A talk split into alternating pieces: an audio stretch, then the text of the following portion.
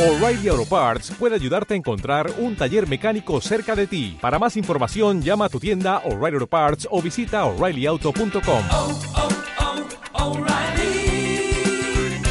oh, Parts.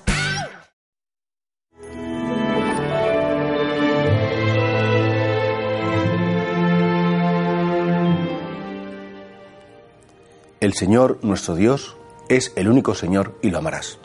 Se acerca un escriba, un estudioso de, la Biblia y le dice, Maestro, ¿cuál es el mandamiento principal de la ley? ¿Qué es lo más importante que nos dice Dios en la ley?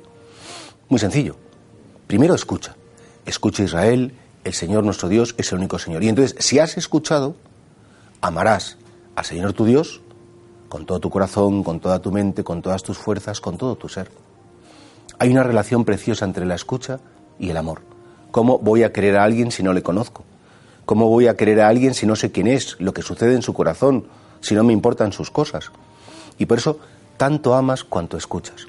A veces vamos tan deprisa, a veces tenemos tantas cosas que hacer, a veces somos tan esclavos de esta cultura de la eficacia que nos parece que escuchar no tiene mucha importancia. Sí, hombre, hay profesionales de la escucha, en el sentido que hay gente que te escuchan y bueno, pues, pues cobran su sueldo, etcétera, y, y te ayudan. Pero escuchar por amistad, escuchar por amor. Y por eso qué bonito, por ejemplo, las madres nunca tienen prisa por escuchar a sus hijos, porque todo les parece maravilloso y quieren conocerlos mejor. Los buenos amigos se escuchan. Y entonces cuando escuchas, conoces. Cuando conoces, comprendes. Y cuando comprendes, amas.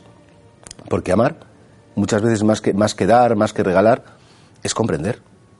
Es hacerse cargo de lo que tiene otro en su corazón. Por eso, al Señor, cuando le pregunta al maestro, ¿qué es lo más importante? Lo más importante es que te sientes, que escuches, que te des cuenta que el Señor nuestro Dios es el único Señor, que no hay más dioses que Él. Y entonces, cuando te des cuenta que Él es el único Señor, le podrás amar. Porque si le conoces, cuando se conoce a Dios, pues claro, el corazón se llena de deseos de quererle muchísimo. Esto nos tiene que llevar a preguntarnos cuánto tiempo dedicamos a la escucha. Escuchamos los noticieros, escuchamos la música, escuchamos muchas conversaciones que a veces son muy superficiales. Y sin embargo, qué poco escuchamos a aquel que tiene palabras de vida, aquel que, que nos puede llenar, aquel que puede dar un sentido a todo, aquel que nos sostiene. Y sobre todo también, qué poco amamos. Señor, yo sí te conozco, eh, te sigo, cumplo los preceptos, pero ¿realmente te quiero? Qué bonita es esa contestación de Simón Pedro a Jesús. Señor, tú lo sabes todo, tú sabes que yo te quiero. Pero claro, para querer al Señor hay que conocerle. Para amar a Dios, para amar al prójimo, hay que de algún modo saber a quién amamos. Y esto es algo pues bien bonito y bien importante que, que el Señor nos pide hoy. ¿Cuál es el mandamiento principal de la ley? Que te sientes, que te pares dos minutos y parándote, que escuches y ames.